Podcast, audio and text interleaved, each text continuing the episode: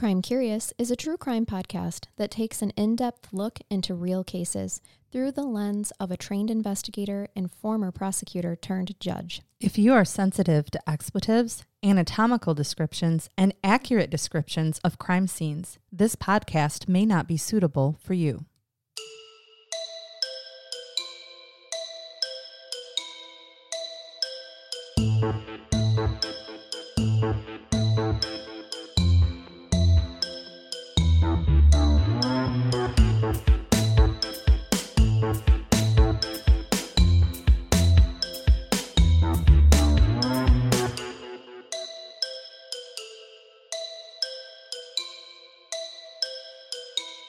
Welcome to Crime Curious. I'm Charnell. And I'm Megan. And I'm Shaking Gree Yes, Thank you to everyone who has sent us Gree Gree. We love it all. Okay, are you ready for part two? I sure am. When I left you in the last episode, ooh, if you're just starting here, this should Go be- back. Yeah, you've got to go back because you won't understand any of the play the the people. Why do I keep saying players? I don't know. Sorry, that is just I'm a, such pla- a. I'm a player in my own life. We I've said once before that we all walk through life as the stars of our own movie, and everybody else are just cast members. Mhm. So They're- there's no ill will or intention in what you're saying, or Not disrespect meant to our victims and or survivors. Of course not. Of course not. Ever. That is never our intention on this podcast. But if you started uh, with this episode, which I think is episode 243, Go just back kick one. it back to episode 242 so that you can get the first part here. Because I left you in that episode in 2010 where our perpetrator, Matthew Hoffman, is um uh, obsessed with trees, is a little Squirrely. it's it's, it's a little squirrel. he, he likes to eat squirrels as well. Um, he he doesn't just have an obsession with them. He he wants to become one with them. Okay, and I think maybe in his mind he has. okay. All right, and he's working as a tree trimmer. Yeah. He is sitting um in trees for hours watching his neighbors. But you should also know that he hates the world and Yeah. everything in it except for trees Okay. especially squirrels and humans, but except for trees. He Okay. likes them. On the night of November 9th, 2010, Matthew Hoffman positioned himself in the woods across from the home of the people that we met in the first episode, Tina Herman no. in Apple Valley, Mount Vernon, Ohio. so is this where he's come to live, or did he just climb a tree here? No, he lives in the vicinity Okay. Okay, not the same neighborhood, but in the area. Um, because remember, Tina's best friend Stephanie works for Matthew. I believe. I like in the office of his tree trimming business, like she takes the phone calls and says, "Hey, Squirrely, you got to go over here and trim this box elder." I couldn't find. I couldn't hammer out those details. I am not sure because it was just mentioned that she did some work for him Okay. in this area. Okay, so I w- that is is where the connection is. That this is Stephanie. Stephanie and Tina are neighbors. They live in the same neighborhood. And they're besties. and they're besties. And so Matthew Hoffman isn't, you know, far away in those in that regard. Um, but I think so. He positioned himself in the woods across from the home of Tina, where she was living with her um, boyfriend Greg, her daughter Sarah, her son Cody. And he parked his car about a mile away, but he stayed in the woods, which is something that he enjoys. Now, I think that this house was specifically targeted because it was the most isolated. Remember, I mentioned that that when Tina and Greg moved to Apple Valley in this really nice, you know, lakefront neighborhood, they actually didn't live on the lakefront. They were more secluded In the a- woods. yep. And it had a really nice backyard and all of that stuff. So Matthew Hoffman set up his sleeping bag and he camped outside of the home it's all creepy night. AF. Mm-hmm. Absolutely. As creepy as being up in trees for hours staring at people. Yep. And he waited until Sarah and Cody um, and had had went off to school and there was no one in the eh, you know um, Presumably, uh, the house is empty. Yes, presumably. hmm Tina had actually left. She went out to go to the store. And at this point in time, Matthew Hoffman breaks into the house and he just sits in wait. Why? Now, Well, I like that you say that. Why? He claims at an eventual trial here that he only entered the house to rob it. But if that were true, why enter the home when it's empty and then wait? Right. Get your shit and leave. Exactly, because that's what happens in a robbery, right? It- uh, they attempt to leave without being caught. They usually They don't wait around and have a fucking cup of coffee. Nope, they do their robbing things and then they Yeah. hightail it out of there, right? Now, here's the thing that I haven't told you about him. Okay. Besides his affinity for trees and all things tree like, he also just enjoys roaming around people's homes without them ever knowing that he was in it. So he has done this before. Yes. So Frequently. he He he, is Goldilocksing. Yes. He is a tree hugging Goldilocks. Yeah. He enjoys being amongst the living Without them and all of their things without them knowing. And you know, if This you, is why people need to lock their panty drawer yes. because of people like this. You know what's weird when you do like energy work and you can feel energy? You can tell when there's been other energies in your space. Agreed. Like I can't come into my home without knowing like one of my kids came home when I wasn't here. Or I'll know if one of if you know my son is in the basement, I'll know if he has friends here cuz I can literally feel their energy. You should all tap into your your Yeah. energetic spaces and your own energy because you'll recognize the energy of others much easier. But this is terrifying. so it's a sixth sense too. It if is. you walk into your home and you just have a weird, uh, an evil or a gut feeling, and you're just like, oh, I don't like it. It doesn't feel right. It doesn't smell right. It It's the doesn't. sense that we never talk about. It's called clairsentience. We all Okay. have it. Start using it, people. They just don't teach you about it in school. Right. That, gut if people feeling, used that, horror movies wouldn't even exist because people would walk right back outside, they would. They and would the know. movie would be over. Yep. The end. The end. Everyone lived. She used her clairsentience and she knew how to stay alive. The end. Yeah. So when Tina returned from the store, this is where we get into the murdery. Okay. So the first episode which he I says, spared you from. which he says was not his intention right. Remember to murder. He just wants to walk amongst their things, presumably, as you indicated, shuffle through the panty drawer, sniff some panties, and leave. But he never leaves. Yeah. He doesn't do that.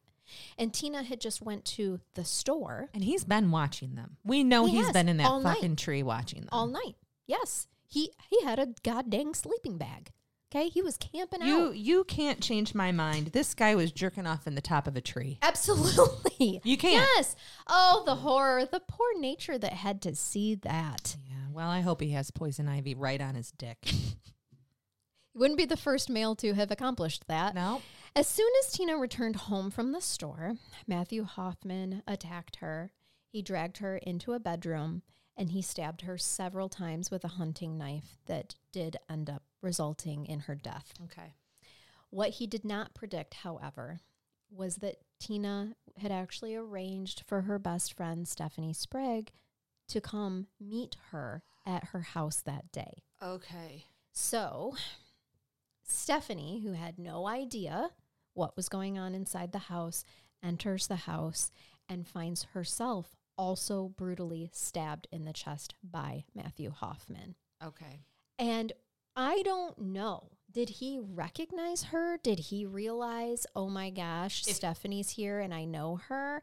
I don't think it mattered one way or Maybe another. after. I, I can see where um, um, homicidal maniacs who end up killing multiple people other than their intended victim don't realize who the identity of the other people are because they're in a they're in a zone. Mhm. They're in a murdery zone. I truly think that Stephanie had probably talked several times about her best friend Tina and their children and how their children all play together. And that is likely how he ended up targeting this family. Agreed. Because Tina and her children do not know this man. The only link is actually that Stephanie had done some work for him. So I think that's how he, how they got in a, a- his awareness. Okay. All right. So now inside this home, we have two murdered adult women. And I'm sorry, guys. Um, the family dog was in the house as well. Of course, tried to protect and was barking wildly, and he killed the dog as well. So we already he's the worst of the worst and deserves every pineapple up his ass. He's killed that- two mamas and a a- dog. and a dog. Mm-hmm. Yep. So he then dragged all three of those bodies to the bathtub. He dismembered them one by one and put the bodies in trash bags. Fuck me, man. It got graphic quick. He didn't like leave. He attempted to cover it up, or at least why? Why take the bodies? There's evidence of blood and, and DNA and everything here where you've killed them. Was he going to try to clean up? Have we had a psychotic break? I don't know. This is zero to 60. We went from arson and robbing and just being amongst people's A peeping tom, a Things. voyeur. Mm-hmm. Yes, a voyeur. yeah, no, and to to to dismembering. I mean, that's a serious leap. How many of how many murders statistically dismember on their first kill? I was going to This causes me concern. that question as well. I agree. That is something that I thought of. Um, Other than he's somebody who's experienced with killing wildlife, um, hunting, which is I, I have no problem with, and considered that. butchering. I hadn't considered that. So it would be a natural progression, right? It's just a different type of body. Okay. I, I hadn't considered that. You I, I call bullshit on my own statement, but still, I mean, I just I I think that that's a big leap. Yeah, yeah, but I guess in when you're in that um uh, that that state of mind, it might not seem so different. Okay. Especially cuz you got to remember one of these bodies was a dog Okay. as well. Two humans and the dog. Well, in his murdery um, adventures, that first time, perhaps it was a, a moment of panic. Uh, I got to get rid of these, and and dismemberment just came to his head The because most- it's the it's easiest, bizarre most and crazy. Yeah, I don't know. Cuz that's what he's done with his animal kills. Uh, Okay. maybe. Okay, now it's I'm we're going to get more graphic here and Trigger alert. Trigger alert to child stuff. Okay. No, Because- come home. Fuck. They do because think about how long it takes you to clean up a mess like this. It would have been shorter for him to drag them out of the house and into the woods. Yes, but that's not what he does. He's in the home. He's enjoying knows- it. He He's is. enjoying being in this home. He knows exactly who lives in this home, and it's almost like he wasn't he whether he lost track of time or what. But Cody and Sarah come home from school. Fuck. So as soon as they walk through the door, Matthew Hoffman springs on the children. He stabs Cody, who is 11 at this point in time, in the back of the head, killing him immediately. Okay. And he then, after he was deceased and clearly deceased, he continued to stab Cody many more times. He also did that with the other two victims, with Tina and Stephanie as well. So, just to put you in a, a state of where he's at, psychotically speaking, we are at a, a break. Okay. Um, he then chased 13 year old Sarah up into her room. He tied her up with a cord from the fan that was in her room. Okay. After killing all of those members of her family and dismembering all of their bodies in the bathtub, Cody included, he gagged Sarah. He threw her in the back of Stephanie's Jeep, Okay.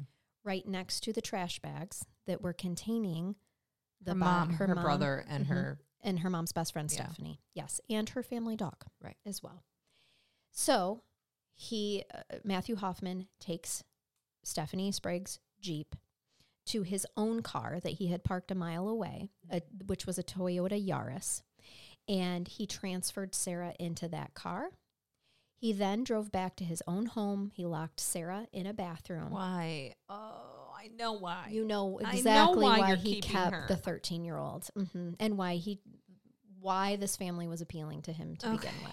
Remote location, right? yeah. Teenage children. Okay. So then what he does is he so he drove her in the Toyota Yaris, right? Which essentially means he left um The or he- dismembered body parts in a bag in the Jeep? I Jeep. believe he transferred them. oh, he brought no, those with him he too. brought those with him. But what he does is he locks Sarah in the bathroom in his home, and then he goes and he hides the trash bags with the bodies in it. okay. Um, and we will get to where he hid those in a moment. In the grass. Afterward, obviously, he's very exhausted from his day of murder and mayhem. And just threw up in butchery. Okay. So he decides to take a nap. Not wanting Sarah to escape, He tied her to himself while he slept. Sarah looks around his house in absolute horror because she sees that his walls are lined with bags of leaves. Mhm. Tree leaves, you guys. His floor is completely covered in leaves from trees as well. What in the actual fuck? He has made the inside of his home A treehouse. A tree. like a tree. Bizarre. I mean, we obviously How know terrified this, This- poor little girl is. exactly. She's tied to this man. It's a horror movie. and she's just surrounded by trees. And also, I don't know if you guys have ever played in leaves before, Yes. but after a while, they don't smell good. no, they're musty and They moldy. are. They start to get mold. They start to yeah. decompose because they have Yep. fallen off the body of the tree and they are no longer receiving light. And when you go outside momentarily in fall, that's actually not a terrible smell, although it does affect a lot of people's allergies. But to have it in a confined, contained space inside of a home, Mm-hmm. So eventually, Matthew Hoffman wakes up. He goes back to Tina's house, no. stole the family truck, and planned to use it to retrieve gas cans that he would use to burn the home down. Where's the boyfriend? He is still at, at work at the distribution center. Remember, I told you he leaves at three in the morning or wakes up at three in the morning, li- works an hour Can't away. believe this fucker took the time to take a nap though, instead of finishing this job off. Because he's planning on burning the house down. Right. that is his intention. So you would have thought he would have done that quicker. Yep. As he stole the family truck though to go get the gas cans, the truck stalled out, so he had to abandon it in a parking lot. Okay. All right, It's karma, So, like a small little bit. a little bit, a little bit.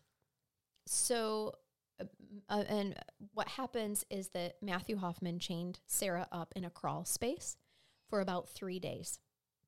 This crawl space was also covered in leaves. It was cold, it was dark, it was wet, it was gross. I don't think that I have to go into detail about the fact that we know exactly why he was keeping her alive in there. Okay. There was extensive sexual assault. He fed her rotten food.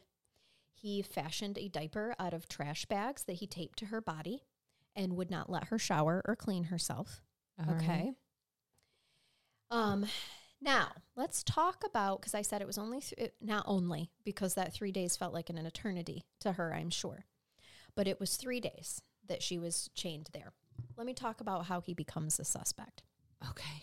This happens after police find Matthew Hoffman sitting in his own car right next to the abandoned Tina or uh, Tina's abandoned truck, the family truck that he Yeah. went back and stole that stalled out in a This guy's parking lot. Fucking weird. He He's can't sitting stay next away. to it. He's in his own Yaris, which just sounds like such a Pussy car. It Sorry does. if you own like, a Yaris. Sorry if you own a Yaris, but it's just like the dumbest name for he never was able to burn the place down then. No, he was never able to because the gas cans were in the truck, it stalled out. And I think he intended on it. Like, I think that's why he was found there.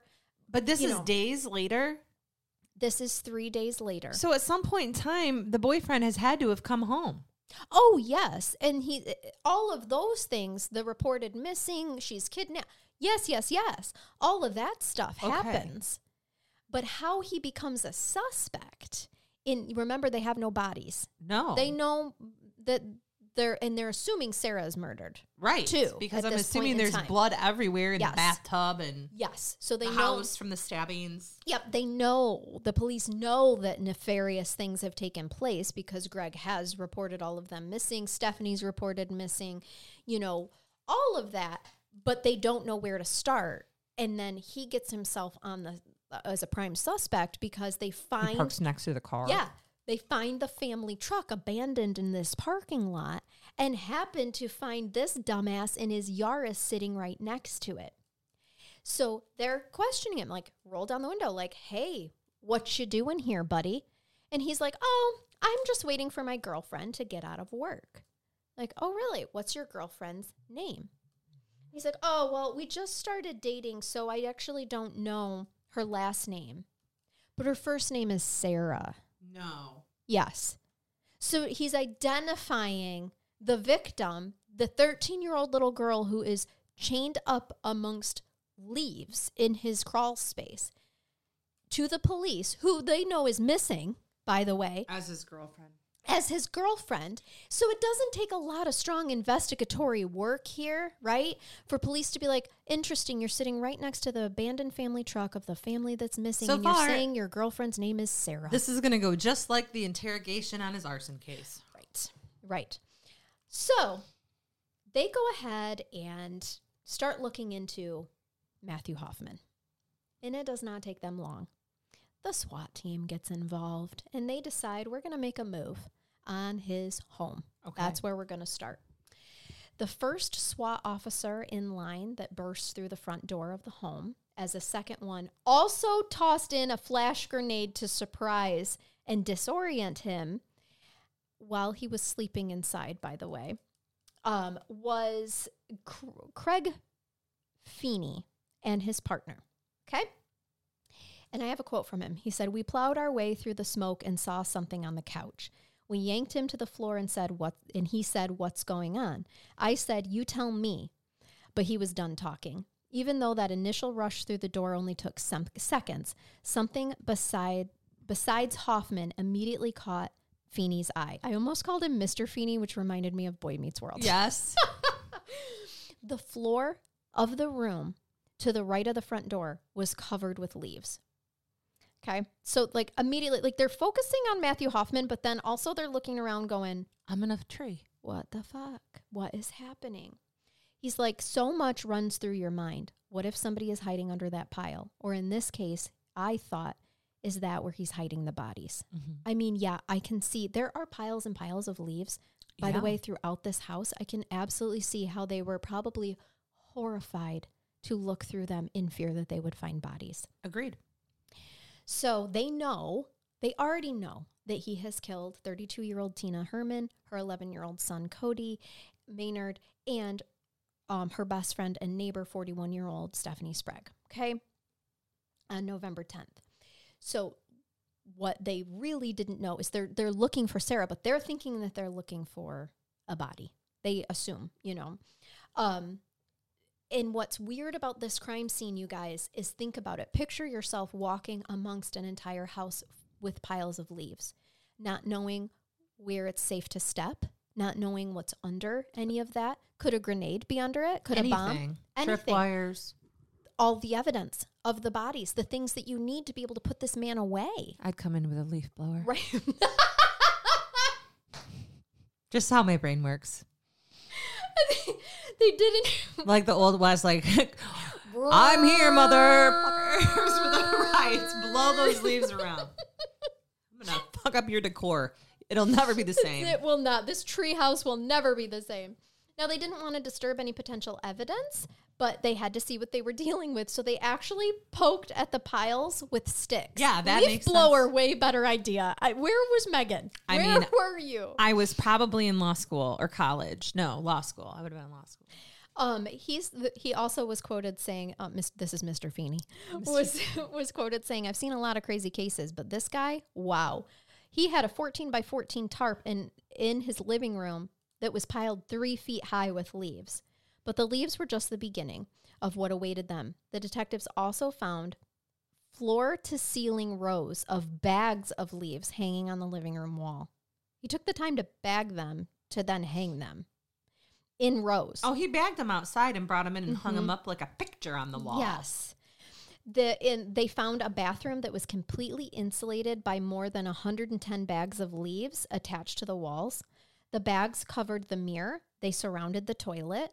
Um, He liked squeezing his ass on there to take a shit was it he's like, like, is this insulation or was this an Fetishy. actual fetish? I think it's Yeah. fetishy. Mhm.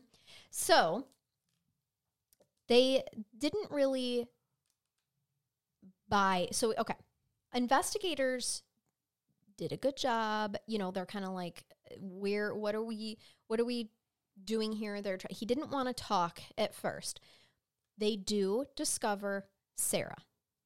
Okay. thank God. Yes. So they discover Sarah. And, you know, when I say that she's relatively okay, I think you guys know that that goes without saying She's- she's not. she's alive. She is alive. She is a survivor. she is is placed with her father, of course. You know, um, How awful. we have yes, we have all that, but just remember that she um, saw her brother be murdered. She's aware that her mom is murdered. She then learns that you know everything else that that had taken place. She was horrifically sexually assaulted. Um, something that she also speaks out about is you know he's he tried to tell the police and he still maintains this that he treated her well and that he played video games with her that he fed her that they were just like two buddies hanging out and she's like absolutely not No. i was given rotten food i was not allowed to clean myself up i wasn't allowed he to attached shower a diaper to me. He put me in a crawl space. He bound and gagged me, and he raped and me. And he raped me yeah So no, Yeah. I was not treated well. Right. But that is something he actually even puts in his written confession that he ends up making Wow. of how well he treated her, as if that makes him just mitigating. a stand up Somehow guy. this is mitigating. Mm.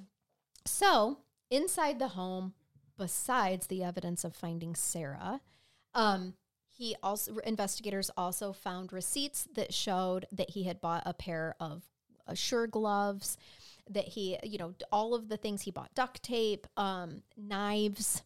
Like he did not enter this home. In his confession, Megan, he wrote that he entered this home with the intention to rob the place. And so what they have to do is disprove that, right? Because yes, he's confessing. He did confess to murdering them, by the way.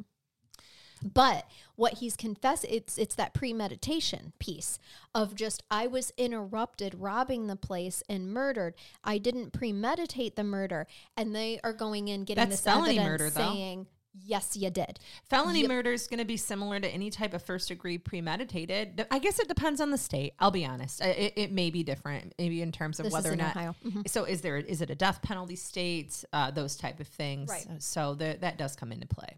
But the police did a damn good job of collecting evidence to show how this was premeditated. Of course it was. You bought the gloves, you bought the knives, you, and you and you took that stuff into the home that you're saying your only intention was to rob it, but you waited. You right? You, you had stayed. plenty of time to rob it. You waited and then you murdered and you dismembered and hid the bodies. and took one with you. Exactly. And kidnapped and and I mean, how many extra charges are there, you know, for Right. that?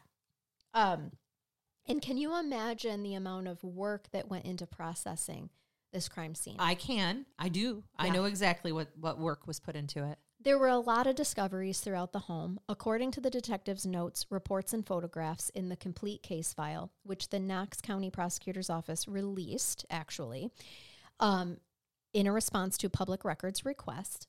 The freezer in the kitchen held two unskinned squirrels and red popsicles, and that's it.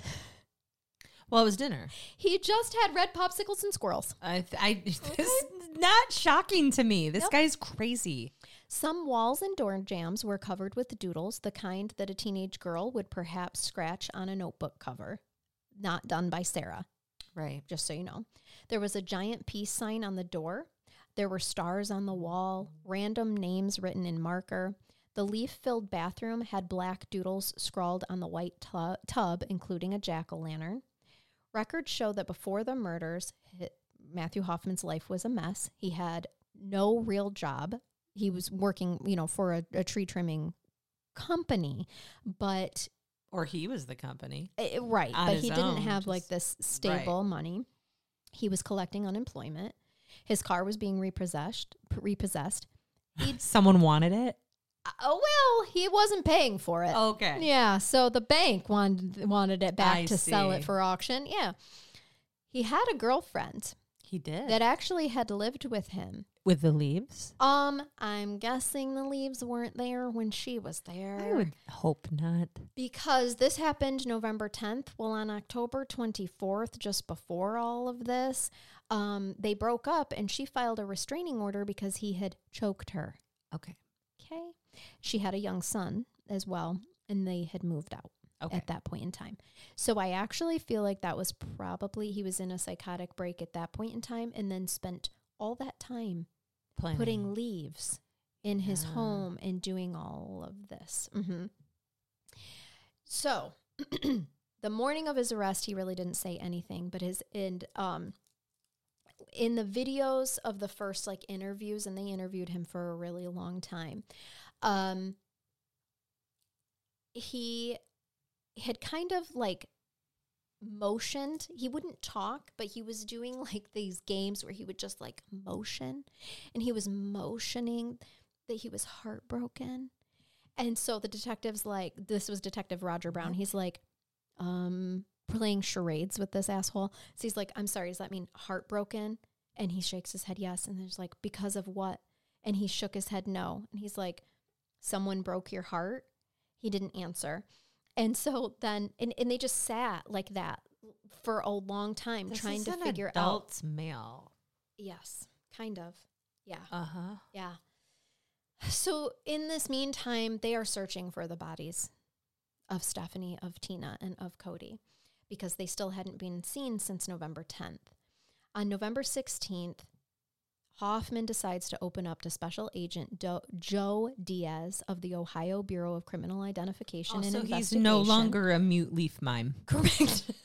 correct. Apparently not. Oh, okay. Took a few days, but he goes ahead off camera and actually he starts talking in the restroom. We've had cases like this before. A detective takes a guy to the restroom and all of a sudden he wants to talk in There's no there. cameras in there. Yep. So Hoffman asked Hopefully. well, well, that's a good point. Yeah, go, there's not supposed to be.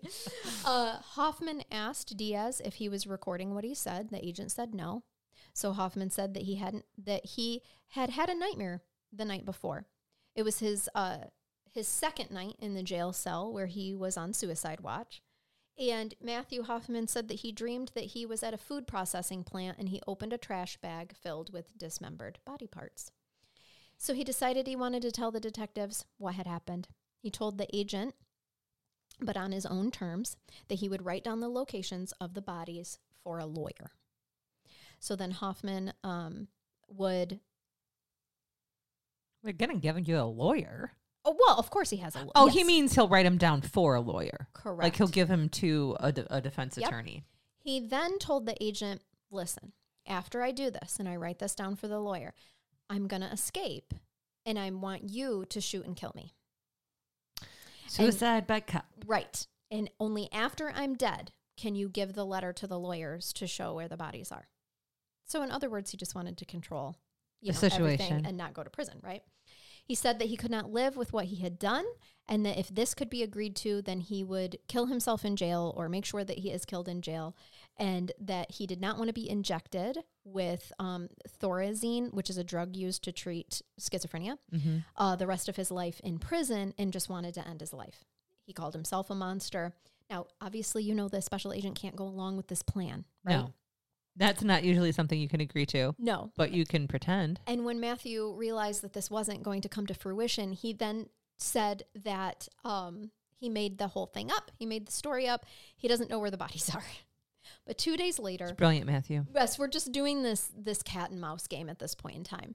Um, two days later, he decides, okay, enough is enough. I'm going to tell you what happened, and he t- points the directions to a 60 foot tall hollow tree in the Kokosing Wildlife Area near Fredericktown. He agreed to dictate a detailed confession to his attorneys and to plead guilty on all 10 felony counts that prosecutors would bring against him. Pro- prosecutors took the death penalty off the table in order to be able That's why. to I knew it the was there somewhere. Yes. Yep. On January 6th, he was sentenced to life in prison with no chance of parole.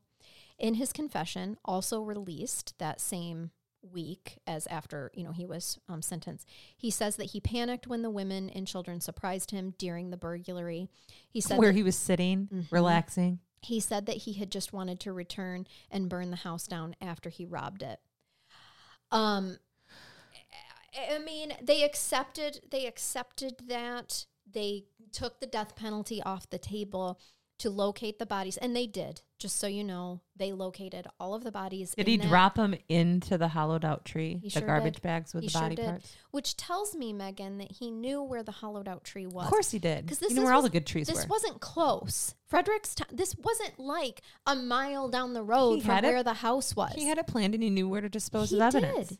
And honestly, I am glad that he did give this up. I am glad that they made this deal, that they took death I don't know that they ever the would have found those. Exactly. That's exactly why.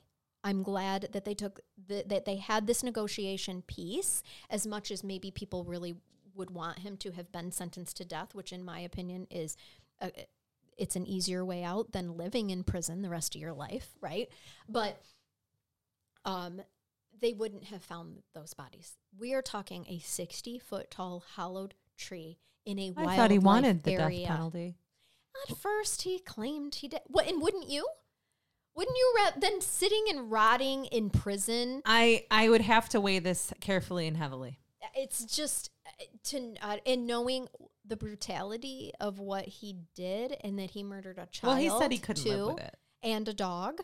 Yeah. And I know that that shouldn't hold the dog shouldn't hold more weight than the adult humans. It doesn't, it- but it does. There There are some people that it absolutely it- would. Correct.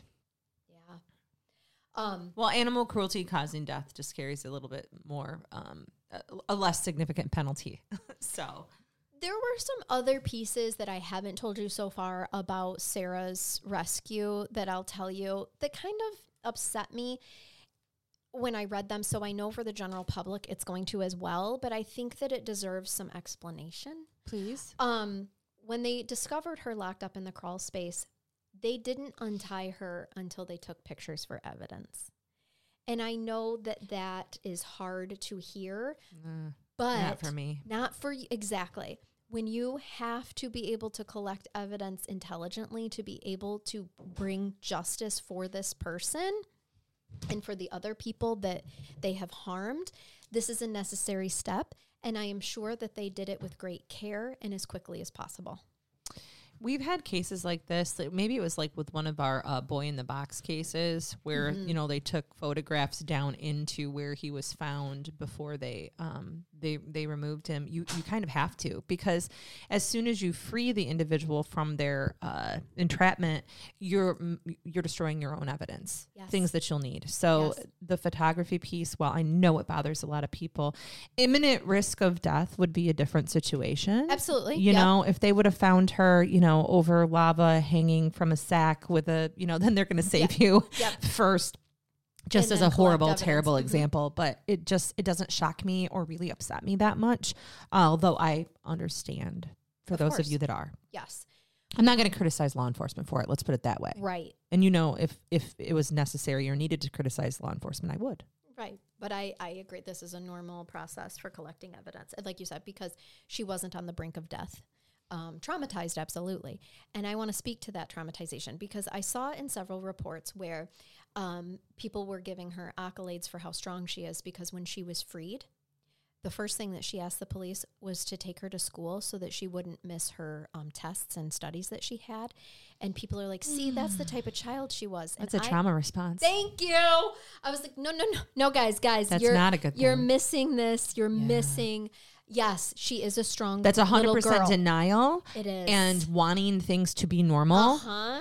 And it's not normal No. and it would it's just such a trauma response i actually hope that they didn't Oh no, they didn't. They they didn't. But it's just the the articles that were written by journalists. You know, Yeah. I was like, you know, they were they were just like, oh, see, she's such a, a strong, resilient girl. well she is Absolutely, but not because she asked to go to school. Like you said, that is the trauma response. And I was like, guys, you missed you missed the whole point. You missed what that statement really indicated because that is that a is- truly significant adverse childhood experience. And she obviously had strong loving role models so that she was able to pull from that resiliency piece even immediately to make things feel and seem normal for her. Mm-hmm. But in terms of people who've been survivors who've been victimized like she clearly was it's not always the healthiest of responses because it just indicates that significant denial. Yes, yes, And she's grieving, you guys. She's going through all the stages of grief too, not only for what happened to her, but for the loss of the people that she loved who were horribly murdered. right. Remember in part one, I told you how close her and her brother were, and she watched him get stabbed in the back of the head Okay. I don't know if she had any knowledge at that point in time that her mother was also murdered, but I'm sure that she It's an have, it's uh, a good assumption, right. And as known. she's she's bound and gagged and tied up in her room, waiting for this uh, Yes. homicidal maniac to finish dismembering her brother now in the Correct. Um, bagging them all up, and then putting her in the car with the bagged body parts. right. And and did he tell her Fuck, that's what man. was in it? I don't know. I think you could assume, Yeah. you know, there's a distinct smell, even at 13 years of age. You're laying next to a bag where you almost can, I can sensory wise feel like the arm in Of the bag, right? Or Of you're course. reaching, just trying to feel your way around. It makes me feel sick. I'm so Well, sad for her. Me too. And I I am assuming that to make sure that she doesn't try to run, I would imagine he probably told her exactly who he had already killed and done that too of if you try to run, if you scream, this will be you too. yes. Okay. So yeah, we've got we have lots of lots of trauma here. Um she did say, you know, I think in his letter he tried to make people think certain things so that he would feel good about himself. Like how well he treated her. Yes, he told you know he put in his letter that he fed me and stuff, read me books. He's like she said he didn't do any of that stuff. He didn't let me shower, didn't let me You use better the bathroom, food. nothing. Right. Um, Oh, he was romanticizing it. he was. Oh yes, because they were in a in a relationship in his mind. Right. Um, during his trial, Sarah had actually requested that she would like to make a, mis- a statement to him in court. Love her. Love that. Now, um, for whatever reason, she was advised not to. And I don't know what I don't I actually wonder if that is because of the knowledge that they had about the way that he felt they were in a relationship and so it would have just given him more enjoyment to have heard from her, but what she wanted to do was tell him I'm not scared of him and that I was going to go on and live my life Okay. all right but she didn't she didn't get to speak that piece and i think that there just might be some more um, information there about how he would have enjoyed it and the court didn't want I'm sure that, that I'm sure that happens with plenty of perpetrators listening to victims, uh, survivors give statements at their sentencings yep and families thereof. It's a risky run. uh, would you like me to read you the confession Please, Okay. yes. I have it because it was released to the public. He said, I parked my car in Howard and walked from there to the house. I got to the woods across the street from the house a little after midnight. I slept across the street from the house that night in a sleeping bag. I woke up at daylight. There were two vehicles parked at the house during the night. I saw that the gray car had left. I went back to sleep around 9 on Wednesday morning. I stayed there until a woman left in a pickup truck. This meant that there were no vehicles at the house. I walked across the street and tried to enter the front door, but it was locked. I then went in through the garage door. The garage door was not closed all the way, so I slid under it into the garage. I kicked the door into the house from the garage. By this time, it was approximately 10:30 a.m. Wednesday morning. I looked around the house to make sure no one was there. Even if I did not take anything, there was a certain amount of excitement in being in someone else's home without them being there. I was looking for anything of value that could be carried out easily, like money, jewelry, etc. I did not find anything of any real value. I was getting ready to leave as I had been there approximately an hour, but someone pulled into the driveway. I was back in the bedrooms when she entered the house and was able to was unable to exit without breaking a window or trying to jump out. Apparently he doesn't know how to open a fucking window. Or hide under a bed. Okay. I had brought my knife for a certain amount of intimidation in case I ran into someone and needed to make an escape. When she made her ba- her way back into the bedrooms, I confronted her and made her get onto the bed lying face down. I believe that we were in her bedroom. I had a blackjack. I was going to try to knock her out. I hit her a couple of times in the head, but this would not knock her out. It was not doing the job, and I started panicking. The next thing I knew, her friend came into the bedroom. I had no idea when she got there, what she was doing there, and how she gained access. The other woman yelled at me. There were now two to deal with, and I did not know what to do. I grabbed the knife that I had put down on the nightstand and stabbed the woman on the bed through her back twice. I chased the other woman down, Stephanie, and stabbed her a couple of times in the chest. Instead of running out of the house, she ran into another bedroom. I l- believe this bedroom was for a girl due to the, co- the contents of the room.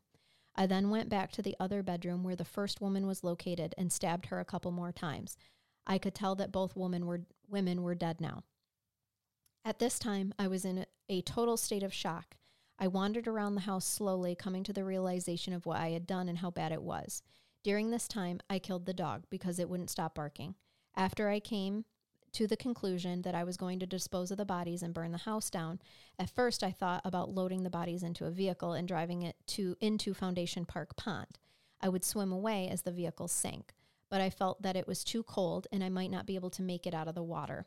Oh, he's worrying about his own Well, safety here. yeah, self preservation. I decided to process the bodies and dispose of them inside. Did you hear what he just said? Yes, I'm glad you picked up on Process. that. hmm Not Just like you dismember, would not cut up. An Process. animal. That's what we call when we deer. kill deer deer. processing. hmm So he said, I decided to process the bodies and dispose of them inside of a tree that I knew was hollow.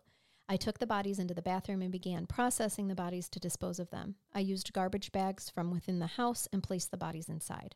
Once I had finished processing the bodies, I moved the Jeep into the garage to load up the bodies.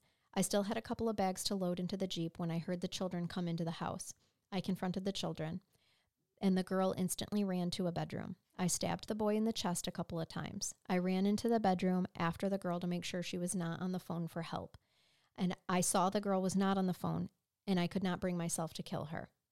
I did not enter the house to kill those people. I did not know a single one of them. That's actually not true.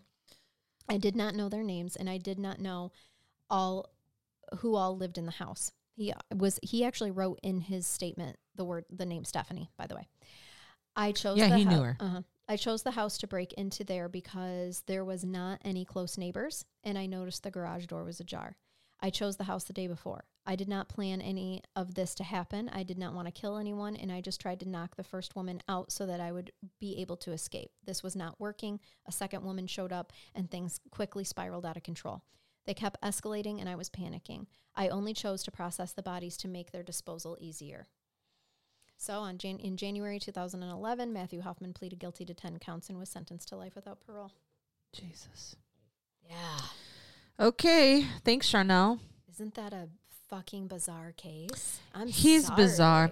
You know, I would love to have some insight into his psychological makeup, which, Mm. you know, perhaps there's, since he's serving time right now, there's some work being done with him. But uh, not that I give a, a fuck or think that there's anything mitigating and he's right where he belongs. But I'm interested in the the tree and the leaf fetish and how that came about and when that started. Um, Me too, because he didn't have the type of childhood that we typically talk about for no, this type of escalation. even even with a divorce being No. traumatizing, that's just some weird shit. it and was, if your kids start bringing in any bags of leaves to put on the wall, Charnell, you should get them help. well, I guess so. right? I mean, if it's more than coll- for a, a leaf project, I mean, wow. all right. Are you uh, gonna bathe me? I'm gonna bathe you. Okay. I'm gonna.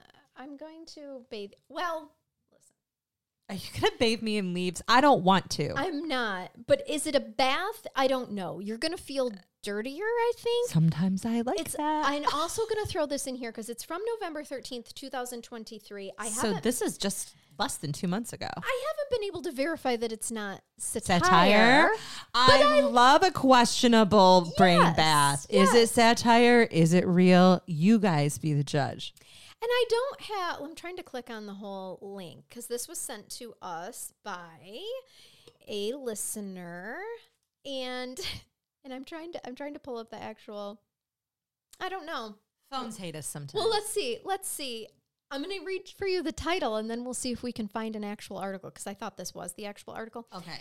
It's just her mugshot in the title that says Morgue worker stole human testicles from corpses to help her win homemade spaghetti sauce contest. I told you you wouldn't feel cleaner after this, but I want you to see her mugshot. She. Oh God, that's a testicle eater. It is. This is uh, Mrs. Trunchbull from Matilda. I found a Snopes article. okay, hold on. tell me it's not real because this could be terrible. It is a satirical article, had the headline Morgue Assistant Uses Testicles. So, an online article reported that an Illinois morgue assistant named Linda Anders made use of an unusual secret ingredient in a local cooking competition. That she specifically used testicles from corpses to help win an annual spaghetti cook-off. In late July of 2022, readers sent in quite a few messages that asked us to find out if a grisly sounding article was true. It was published on July 27th of 22 on kvta4.com with the headline Morgue assistant uses testicles from corpses to help win annual spaghetti cook-off. It named the supposed Illinois morgue assistant as the 41-year-old Linda Anders. Despite the somewhat official-looking local news field that kvta4.com might appear to have, the truth is that the website bears a satire disclaimer. Part of the spaghetti cook-off story read as follows.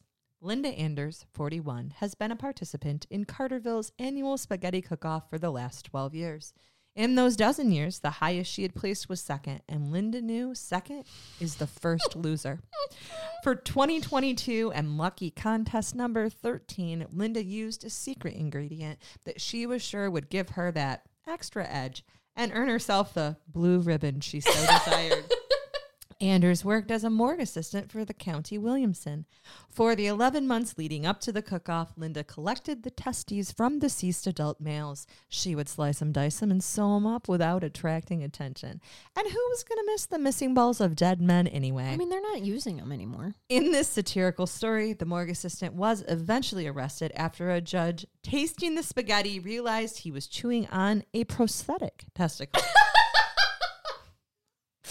On KVTA4.com's About Us page, it shows the following disclaimer that describes the output as satire.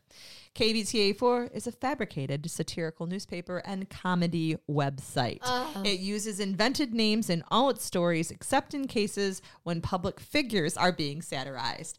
Any other use of real names is accidental and coincidental. I love it. On August 1st, the article from KV- KVTA4.com was reported on by The Wayne D Show on Buckeye Country 94.3 on oh. iHeart.com. So uh-huh. this is how wildfire spreads. I see. What this morgue assistant put in her spaghetti will make you vomit, the article read, but it did not mention that the story was satirical. Oh no. It's unclear where the mugshot of the woman came I from was going to that ask was that too. This poor woman, Mrs. How- somewhere out there, she's like, I did not. did not. She probably did something way worse. Oh, right. Like, like, like took her husband's out of the sack Yeah. while he was still alive. Right. However, these kinds of satirical articles about morgues usually repurpose real life mugshots for their fictional tales. It's likely that the mugshot was real, but the person pictured had nothing to do with a morgue assistant, testicles from corpses, or spaghetti. Hence the problem with posting pictures online because you just never know where they Right. could end. And thank up. you, Jordan Liles, senior reporter for Snopes since 2016, for verifying Good that this job. did in fact not occur. Yep. And also, this is why I don't taste food at cook-offs. Oh, and I don't like potlucks. Uh, we've had this conversation don't- before. don't I- like family potlucks, I, I am okay with. Ironically, if you brought spaghetti and meatballs to my house and said this is made with male testicles, I would say You'd try it. I would. I'm a good I bet you can season it beautifully. I really could. Yeah, it wouldn't. It wouldn't. and we all me. know you probably would have assisted me in Yeah, disposing of. well, procuring the ingredient to begin with. Right. Yeah. Exactly. So now let's have some testicles tonight. And you're like, how are we prepping them? Raw, straight from the source. All organic All organic. oh shit. We need to leave these people now. We do. It's it is time. Thank you all so much for listening, and we hope that you come back next week and Please. Uh, keep it curious. Keep listening. Bye-bye. Bye bye.